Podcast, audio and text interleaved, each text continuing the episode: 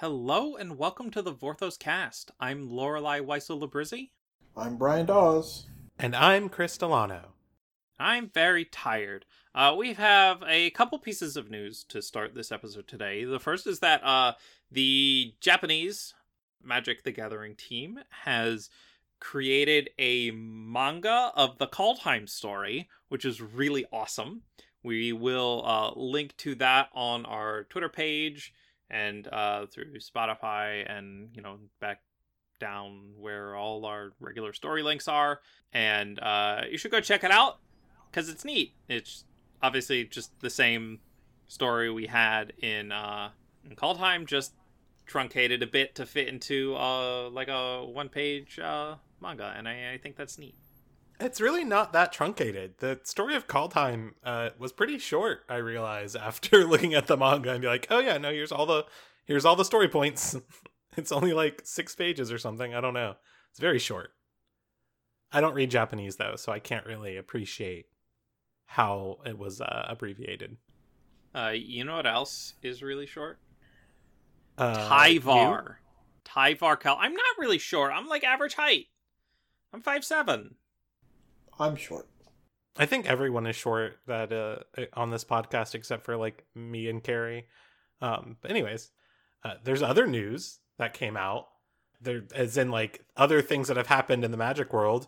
Uh, today on Daily MTG, they played the Strixhaven Commander decks precon, so there's really not a lot of things to talk about there, or I guess weekly MTG. But a cool thing came out today on YouTube. It's the Great Strixhaven College Clash episode one, which is like a little mini series they're doing where some comedians and stuff are like participating in a game show about magic. It's very fun. I thought it was very cute. it's all these like actors, actresses, comedians who know nothing about magic, uh, and they're being coached by magic personalities. So like uh, LSV, Gabby, Spartz, um, stuff like that. Uh, to like pass rudimentary quizzes. I think next episode they're gonna play magic. Um, but it was really cute. It's hosted by uh, Sue Perkins. She's one of the the hosts of it. So that's like a really big name. How much does she swear? Uh, none. This is very family friendly. It's very cute though. I I enjoyed it, and I will definitely be watching the other episodes just because I don't know. It's fun. Yeah, fun little things like that are fun. Uh, we will also link to that on all our social media shenanigans. And by shenanigans, I mean like the posts we do to promote the episode, which is, I guess, one big shenanigan. It's like a weekly shenanigan. It's really the only shenanigan our Twitter account gets up to. Yeah. Uh, but what are we talking about this week? What, what is everyone feeling about talking about this week? Huh? I don't know. I'm tired. I'm going to bed. All right. Good night. Uh, we're on week four of Strixhaven story. So we have uh the fourth main story put to the test and the fourth side story the Zimone story titled blue green ribbons. Uh, so we are just gonna go right in with episode four. Uh, we we left off episode three with uh, Lukka and extus beginning the evil plan invading strixhaven's campus with the mage hunters and that's where we pick up. Will is roused from a dream in his dorm room and uh oh no panic the Oriq are attacking. There's mage hunters everywhere. And so so he's he's running around trying to survive. And uh then we cut to Rowan, who's got her sword out. She's being all knightly and uh valorous. Uh she's with her Witherbloom friends and they're fighting. Her thoughts turn to Will, because you know the the last time something really bad went down in their life, uh, you know, it was a big fight for them and it was a big bonding moment. And she's like, "Where would Will go?" And she was like, obviously the library. Oh, but you know what? You know what else is also in the biblioplex? The Strixhaven Snarl. And she likes power. I don't think she knows about the snarl at this point. She just knows that there's a lot of power there. Yeah.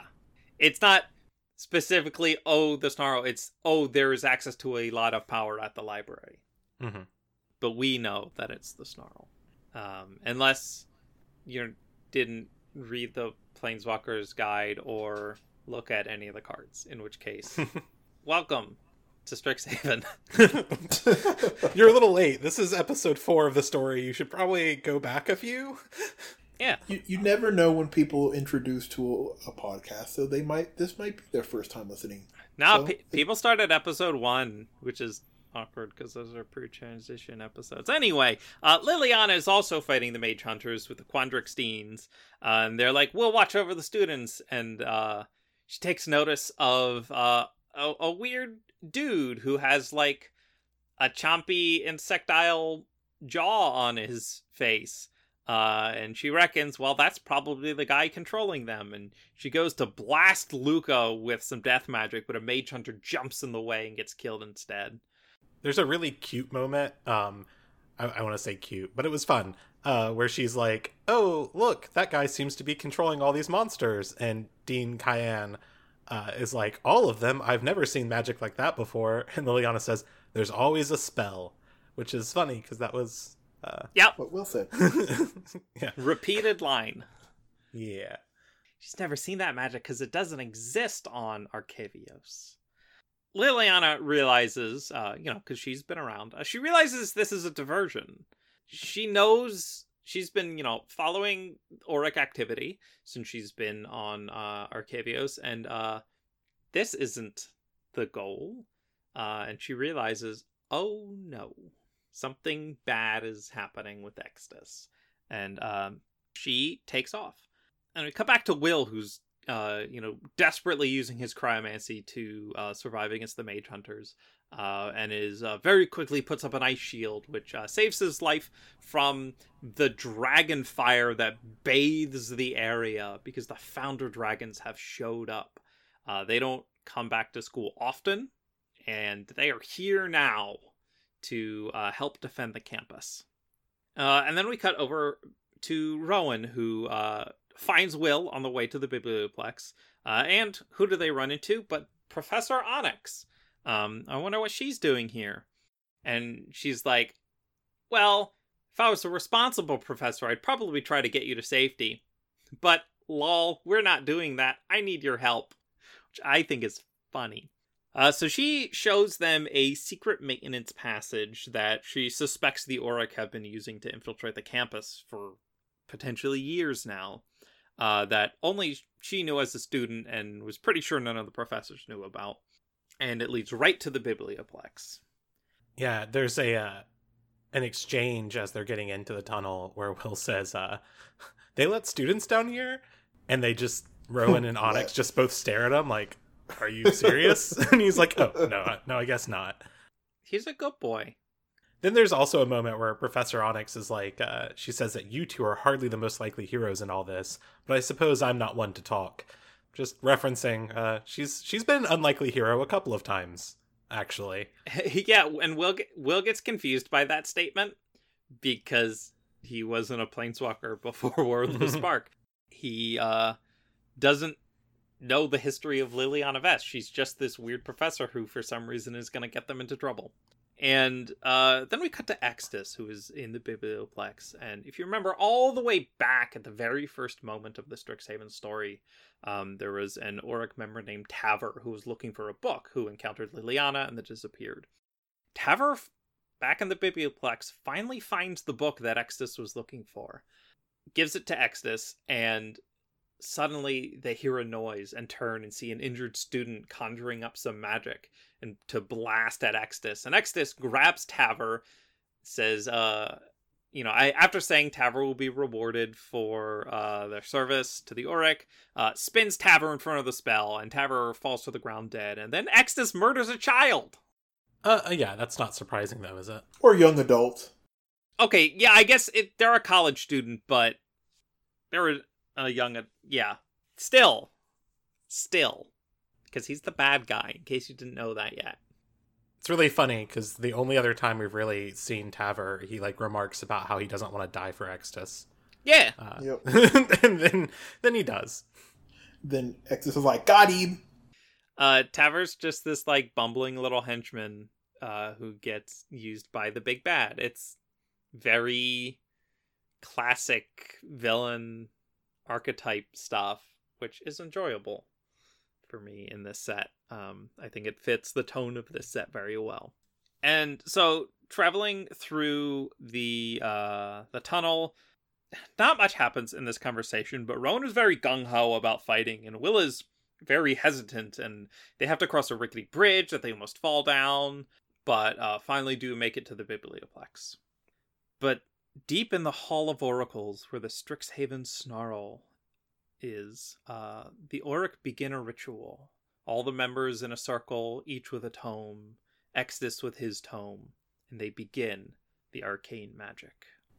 And then Liliana and Rowan and Will burst in and they start, you know, Liliana's like, wow, I hardly have to kill anyone because Rowan and Will are working in tandem. Rowan blasting mages with lightning while uh, Will encases them in a dome of ice as they fall to the ground, and they're like very quickly dispatching a bunch of Oriq agents. Rowan gets a little over aggressive in uh, one of the Oriq uh, grabs onto her and is about to kill her, but uh, Liliana uh, senses that small flame of life inside the Oriq agent and snuffs it out. And then gets blasted by a spell coming from Extus himself. And Liliana's like, wow, that was a hell of a hit. How am I still alive? That's amazing. And then she gets up off the ground and looks around her and finds herself in the middle of the wilderness. Uh-oh. She got sent to detention. She's in like the opposite direction of the detention bog, but she is teleported out of the hall and off of campus entirely. So she is kind of taken out of this fight in one swift blow. Rowan, being Rowan, thing says the answer to this is obviously more lightning and conjures a huge blast right at Extus, who easily negates her spell. And then she realizes, I'm going to need more power to defeat someone bound to the snarl. And if being bound to the snarl gives him so much power, why can't I do that? Anything you can do, I can do better. I can do anything better than you. uh, and yeah, and then Will is like, Rowan, no, you can't do that. That's a this is a bad idea. Uh, and then it doesn't matter because Extus throws a spell at them, and despite Will throwing up an ice shield, they get knocked to the ground. Um, then realize that they're covered in blood. Blood is seeping into their clothes, into their boots. And Rowan freaks out because she thinks it's Will's for a sec. And then she looks around and sees blood just filling the room, dripping from the now ruby red snarl. Extus has begun summoning the blood avatar. Dun dun dun! Gasp! And that's our cliffhanger ending for episode four. Next time on Dragon Ball Z. Yeah, that that that's honestly kind of how this episode felt to me. It's it's a little setting up for the thing that happens while while happen while having very little actually happen in it. But we get like some good little exchanges between Liliana and the twins, I think, that made it enjoyable there's a lot of cool fight scenes too. Like, yeah, it's not. Let's not sell that short. Like the the fights are really cool in this story. Like they are all using their magic, and you get to sort of see like Liliana doing her thing, and Will and Rowan doing theirs, and you get to see the Deans using their magic a little bit, which I thought was fun. So yeah, I thought it was really cool. I liked it a lot, even though it's like a little cliffhanger episode. I was I was into it. I agree. Like it, it was a very nice story. I like the combat, but you know, I was I was expecting a little bit more in the Extus fight, but we're getting that next week, so we'll see. Yeah, they saved that whole sequence all for the finale. It is uh gonna be a story. It is story spotlight five of five. Except they don't number them anymore, and also there's like thirty every set. Um Uh no, there is like fifteen or something. How story spotlights are being handled internally has uh, shifted, so uh, you may have noticed things being different on the card end of things. But anyway, we have another story to talk about. We do. We have the story Blue Green Ribbons, which is Zimone's uh, character story, her side story. I really like this one. I read it earlier. Uh, really fun story about Zimone, and you get to learn a lot about her. So, um, this one hit me right in the feels it's okay it's really really good the writing is really good on it like if i had to suggest one story so far to read um it would be this one and then Rootha's one probably right after it i think all of them are great but like these two are like th- those two stories are just excellent creations. Anyways, it starts off with Zimone, who we know as our Quandrix uh, student. She is in her end of her first year. Uh, she's at like a cafe having a little fizzy drink, and she's counting the bubbles uh, as she she drinks, uh, and she's counting them in the Fibonacci sequence, which is interesting. Um, the Fibonacci sequence, if you were unaware, is like a big thing, and I'm not going to explain all of it. But essentially, it's a number. You start with one, uh, and then the next number in the sequence is the previous two numbers added together. So one, one, two, three, five, and she's counting the bubbles. And then her friends show up, and she's got like these two other first year friends.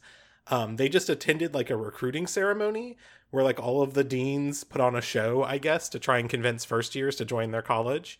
Um, Zimone skipped out on that. She didn't really have any interest in it because she has already decided on Quandrix. She's not doing anything else.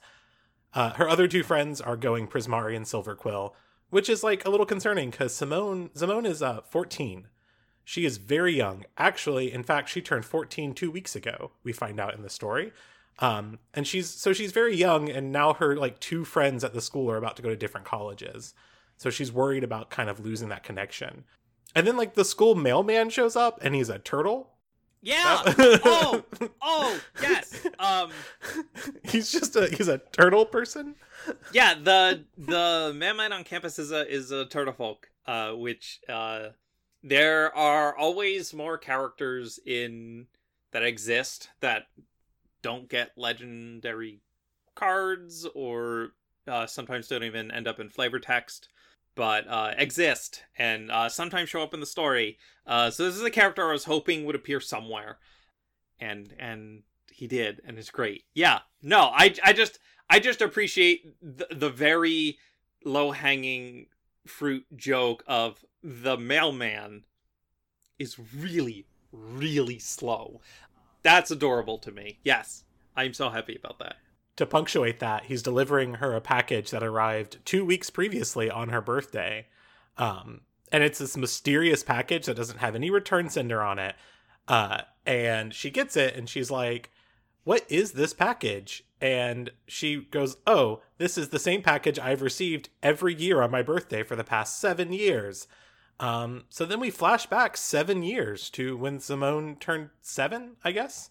She's having this like she's going to bed uh and her her dad's i think there's two dads there if i read it correctly are putting her to bed and they're like checking and making sure because she's getting her first bedroom by herself in her whole life and she lays down to you know she's in her room and then she hears a tapping at the window as little seven year old Zimone goes and opens the window and finds a package uh, that has no you know return address on it and she opens it up and inside of it are eight green and blue striped ribbons and a note from her grandma saying to keep it private. Because uh, it turns out uh, her grandma had disappeared several years previously, I believe, uh, and was a professor at Strixhaven. Um, she had a series of incidents at the college that Zimone was made aware of, and then just disappeared. So we we get back to um, the the modern day and Zimone is sort of thinking about this package again. Her her grandma had uh, sent her one every year since her seventh birthday, and each year had an increasing number of ribbons in the box. Um, so the first one she received had eight, the next one had thirteen, the following one had twenty, which I'm pretty sure was supposed to be twenty one. The next year was 34, 55, 89, 144. 233. If you're seeing where this is going, it's the Fibonacci sequence again. Uh, she receives, you know, a number of ribbons every year. Uh, this year is 377. And the note in this package says that it's the last time she's going to get a package because it's too hard to get them to her. And so the next thing she does is she starts plaiting the ribbons into a braid that she keeps under her pillow. So she has this long braid of these ribbons that she's been adding to every year. One thing to note about this story is that it's written in sort of this segmented fashion. It's it's like a very common thing that you see in writers who are coming out of Africa, um, which this author is Igbo. He um, they are in Africa. They're an African writer, um, so it's something that you'll see a lot when you read stories from there.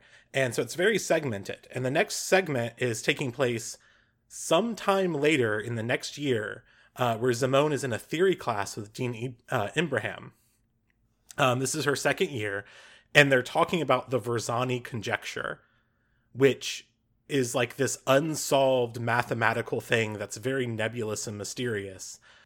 And they're talking, and like the dean asks a question, and Zimone answers, but then Zimone refuses to acknowledge that she was the one who answered the question. And then after class, the dean finds her and is like, Hey, you remind me of your grandmother. And Zimone's like, Cool. There's like a little moment exchange with them. It's not really that important to the story. She goes to the class with Dean Kianne, and Dean Kianne asks everyone to introduce themselves. And because Zimone was late, Zimone asked to introduce herself first. And she says, uh, My name is Zimone Wola. And the dean says, Is your name Zimone Wola, or are you Zimone Wola? Young mages always struggle to embody who they are. At this point, Zimone Wola is more than your name. It is now who you are. I like that line a lot. Some time passes, another segment break. A few weeks later, Zimone is continuing to study the Veronzi conjecture, uh, but the class that she was in dropped it because they couldn't solve it, which is apparently what happens every year in that class. So she goes to the library and she asks for a book, and that book was last checked out by her grandmother 14 years ago, so right before she uh, disappeared. Uh, Zimone finds a note in the book that was left by her grandmother, and the note reads Packages of ribbons, numbers one step backward to go on forever. Living books that talk to you on the pathway of light.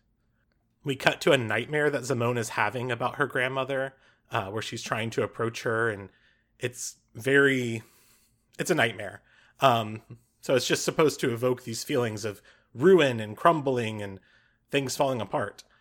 Well, then later we cut forward again, and Dean Kianne is having a meeting with Zimone in her office, and she reveals to her that, uh, sort of like a slip of the tongue, that the Oriq are got a hold of her grandmother at some point in time before her grandmother disappeared, which is news to Zimone. Zimone was not aware of that. No one told her. Yeah, because her family is very hush hush about her grandmother in general, and basically, whenever it was brought up, there was like they were very adamant about not talking about her. Yeah, there's like a side thing here where essentially her grandmother um, exhibits a lot of the traits that we would associate with dementia patients. And so it's like a very if you are if you have had someone in your family who's gone through dementia, you would recognize it. Yeah.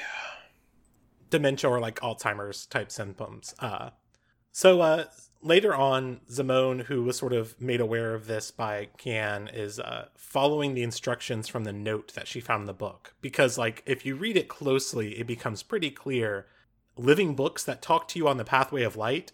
Well, there's a pathway of light at Strixhaven, and their mascot is a living book. So uh, Zimone goes to that pathway of light, and Codie shows up, who is, you know, the vociferous codex. Um, and he tells her essentially what really happened with her grandmother. Uh, Codie says that uh, grandmother solved the Veronzi conjecture uh, and was kidnapped by the Oriq to gain control of that knowledge. Um, but to stop them from getting the knowledge, uh, grandmother cast a memory loss spell on herself to hide it from them. So uh, Zimone's like, all right, well, you're supposed to tell me how to solve the Veronzi conjecture. And Codie's like, haha, no. Um, and he just walks away. Codie's a jerk. Codie is uh, interesting. But uh, the next thing that Zimone does is uh, climbs the steps that are there and follows a pattern of stepping up and down the steps, uh, which is derivative of the Fibonacci sequence somehow like the power works with the ribbon braid that she made and creates this sort of like attuned power of the ribbon braid. And then the next thing she knows uh she gets startled by a sound and she thinks it's an Oriq agent and she wheels around and hits her head on one of the light posts and gets knocked out as you do. Very poor timing to to run into a pole. Um, but she wakes up later and she has definitely been kidnapped by the Oriq. Uh, extus is there he's all like, I've been watching you for so long. You have so much potential. Join us on the dark side, and we will rule the galaxy together as Extus and Zimone. Um, Zimone is like clearly not interested in this. She she does not care at all about the Oriq. She's not going to join them. But then, luckily, Dean Kianne and her friends from earlier in the story show up, and they're there to save Zimone, who probably doesn't need their saving because Kianne goes to throw like a fireball of some kind at uh, Extus, and then Zimone uses the power in the ribbon braid to stop the fireball, just stop it in its tracks, uh, and sort of just disperses everything and says, uh, I think we're done here. Extus, I think you were just gonna let me leave. And Extus is like, uh, I guess I should let you go. But we will meet again, uh, somewhere on the Death Star too, before we fight. Anyways. Zimone uh, then leaves with her friends and Dean Kianne. Um, and we cut forward into the future a little bit, and this girl has a reputation now. Uh, kind of good and bad. Like, people think that she, you know, did something amazing, but they also think she might be an Oriq recruit because they don't know what happened there. Like, the fight was very weird, and, and Dean Kianne and Dean Ibrahim are like trying to figure out what happened there. What did you do with Extus? Why did you just stop a fireball in midair. She goes and we find out that um well, first of all, like the most sad thing is like her friends have started avoiding her. Um, which is like the last thing that she wanted to happen when they went to different colleges, and now it's happening because of what happened with Extus. But Zimone doesn't really care that much about it. Um, she actually uh, is at this place called the Sanctuary of the Lost, which is a safe haven for those who've been affected by magic. She got a note shortly after the encounter with Extus that told her to go there to find her grandmother. And she shows up and the attendant is like, "Oh, yes, um she's not lucid today." On days when things make sense to her, she keeps talking about her granddaughter, the best mage in the whole world. This attendant leads Zimone uh, through the the sanctuary where she sees some people who are clearly kind of out of it. Uh, and she finds um, this elderly woman with long uh, gray uh, locks, and she comes up to her and she's like, "Hello, my name is Zimone Wola." And the old woman says, "Who are you?" And Zimone says, "Your granddaughter. See, I have ribbons just like yours. You sent them to me." And so the grandmother pauses for a moment and she tries to to figure out who this person is um, and why this name is so familiar. And she can't grasp it. And she says to her, I don't know who you are, but I know you're someone I love. And that's how the story ends. Not gonna lie, I almost broke down in tears when I read that last bit because uh, my grandmother has Alzheimer's and she hasn't forgotten me, but she has forgotten my mom at times, and it's terrifying to me. Yeah, my uh, my nana who passed away last year, um, she had a, a stroke. She she'd had been having some early signs of Alzheimer's and then had a stroke and from that point on it was really hit or miss if she knew who you were. So I was yeah, I that moment I was like I know I know how that feeling is, Zimone. It's a hard one. It really is, but the moments where, you know, there is some lucidity and they the they know who you are are really wonderful moments. Maybe Zimone will get one of those and uh, her grandmother will recognize her. Very good story. I, I like the way it was told, and the, the ending is always going to mean a little bit to me, but you know, it's very good story. Yeah, it's um like I said, if you're gonna read any of the Strixhaven stories, this is absolutely one of them that you should read. I feel slightly bad because I don't have any good, profound emotional things to add to this. I I just have a really dated uh, reference. And uh, Chris won't explain the Fibonacci sequence, but if you want to know what it's all about, uh, go watch the uh, old sci-fi miniseries called Taken. Old, started in 2002 to put perspective on what I am deeming old now. It's a uh, alien abduction themed miniseries. Uh, lot of X Files moods, but it was a uh, big career launcher for Dakota Fanning, who has kind of already faded out of the spotlight as child actors tend to do in adulthood. Wow, this all just makes me feel very old. Why did I say these things? who uh, who else was in that? God, like nobody. No clue. I never I've never heard of it before today, so It was on Sci-Fi before it was SYFY. Back when they still named the channel SCI-FI. God, that was a long time ago. Anton Yelchin was in it. Oh, Rest in peace. yeah. He was great. I liked him. He was a good young actor. Yep. Yeah, the Fibonacci sequence is really cool. I like the way that it was sort of weaved into the story. It's really important in the sense of like, I don't know if it's important, but it's cool because it shows up in a lot of natural uh, patterns and things like that, and like fractals, for example. So it's uh, it was cool to have that woven into the story. Yeah, if if you know uh, the golden spiral, that is uh, based on the Fibonacci sequence with ratios from one rectangle to the next. Uh, it is seen in nature in uh, things like nautilus shells and um, oh god, what's the weird spiky twisty fruit thing? Pineapple. No, hold on. It is seen in pineapple as well. it's uh, it's seen in pine cones, pineapple. It's all over the place. Romanesco broccoli. There we go. oh my lord. Uh, because everything is uh Brassica oleracea. Mustard. Everything is mustard. It is a form naturally approximating a fractal. It's like the quandrix fruit. Well, it's not a fruit, it's a leaf. Anyway, point is Fibonacci sequence. Bam. Math in nature, which is Quandrix's whole thing. Uh, and it was nice that it featured pretty prominently in this episode because that is extraordinarily appropriate. Um, you know, we have the card Golden Spiral in the set that is the Fibonacci sequence. Quandrix has fun little math things like that. Uh, if you think math is fun, I particularly don't, unless I'm making jokes about it. In which case, have you seen the set? We make a lot of really terrible math puns. They're great.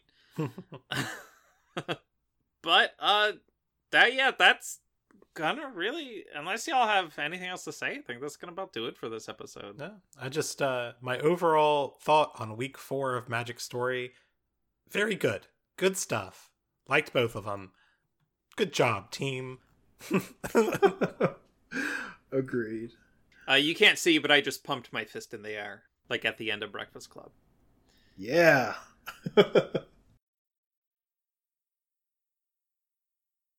we are old and dating ourselves. Um, Well, okay, none of us are old enough to have seen Breakfast Club while we were in high school. This is true. That is a movie that is older than all of us, Yeah. I think. Yes, this is true. Like Jay's the oldest in the, on the podcast, and I'm barely younger than him, just barely. Jay's on the podcast. Wow. Wow. Yep. Shade Thrown. Yeah. He... I like John Hughes. The Breakfast Club came out in 1985. So yeah, it's a little older yep. than I me. wasn't born yet. So, final thoughts. Uh, by the time you listen to this episode, I will be playing new Pokemon Snap. I'm very excited. Uh, we had a discussion about this in Final Thoughts a couple weeks ago. Was it last week? I don't remember when, but I'm excited. Also, we are rapidly approaching season 9 of Apex Legends on uh, Tuesday. I think that's when May 4th is. Uh, which is also when uh, Bad Batch first episode, I believe, comes out on uh, Disney Plus, the uh, sequel series to Clone Wars. So it's gonna be a big day for nerds. I mean, it's May the 4th. May the 4th be with you. and also with you. uh, my nana was Catholic. Um, Yeah, I grew up Lutheran, so. Uh, my final thought is that uh, the NFL draft is today, but uh, there, there's some craziness going on with the Green Bay Packers. It's making me very, very concerned. So, oh, yeah, you're a fan of the Green Bay Packers, aren't you? yes, I'm a huge fan of the Green Bay Packers, but uh, Isn't like the star Kinda- player saying that he doesn't want to return or something?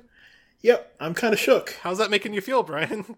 all sorts of shook. I, I'm I I don't know what to do. Um, so I'm kind of lost. I'm hoping this can be resolved with some conversations and actions taken by both sides to remedy the situation. But uh, I um yeah um I don't know. Anyway, go ahead with yours because I'm not gonna say Uh, anything coherent. I, I will withhold my football advice because it's going to be very caustic and going to be a big yucking your yum.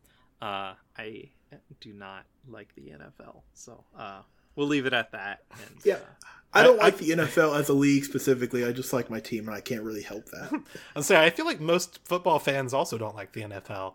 Um, the NFL, fu- the NFL is a cabal of extraordinarily rich people profiteering on the physical and financial vulnerability of 20 year olds. But uh, it's fine if if any of them die, they just use the Cabal Patriarch's bidding and name football player.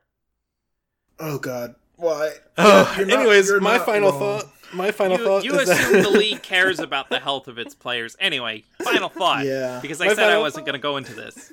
Yeah. is that uh the new set for TFT came out and it's really fun. I've been having a lot of success with it. Um buy Teemo. Just my uh, piece of advice. it's worth it. You're T- paying Teemo's in blood, adorable. but it is worth Oh, yeah, this Teemo is great. Uh to buy that unit, you have to pay with your life points. You have to make a blood sacrifice to summon Teemo. That's so Captain good. Teemo's on duty. to be fair, it's it's little devil Teemo, uh, who is uh, quite good and also quite evil. That that's good stuff. Uh, if you too would like to make a blood sacrifice, you can head over to patreon.com slash the Vorthoscast and uh, support us starting today. Uh, you don't actually have to support with your blood. Um, you actually you literally cannot, uh, but you can support with your dollars. Uh, because that's how capitalism works. Dollars are roughly equivalent to blood.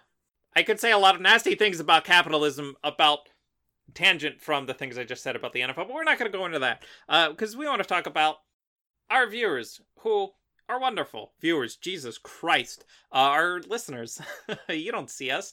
Um, this is a mess.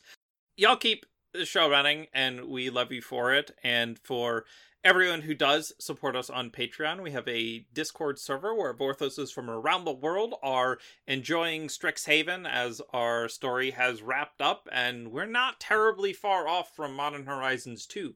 So if you want to get into a community that cares about the things you care about, we are gonna, you know, for especially for Modern Horizons, we're gonna be psyched for old characters returning, flavor throwbacks to planes from across the multiverse, exciting names and flavor text, fantastic art, that kind of stuff. That Discord is a place for you. So, uh, once again, thank you everyone for listening. This has been the Vorthos Cast.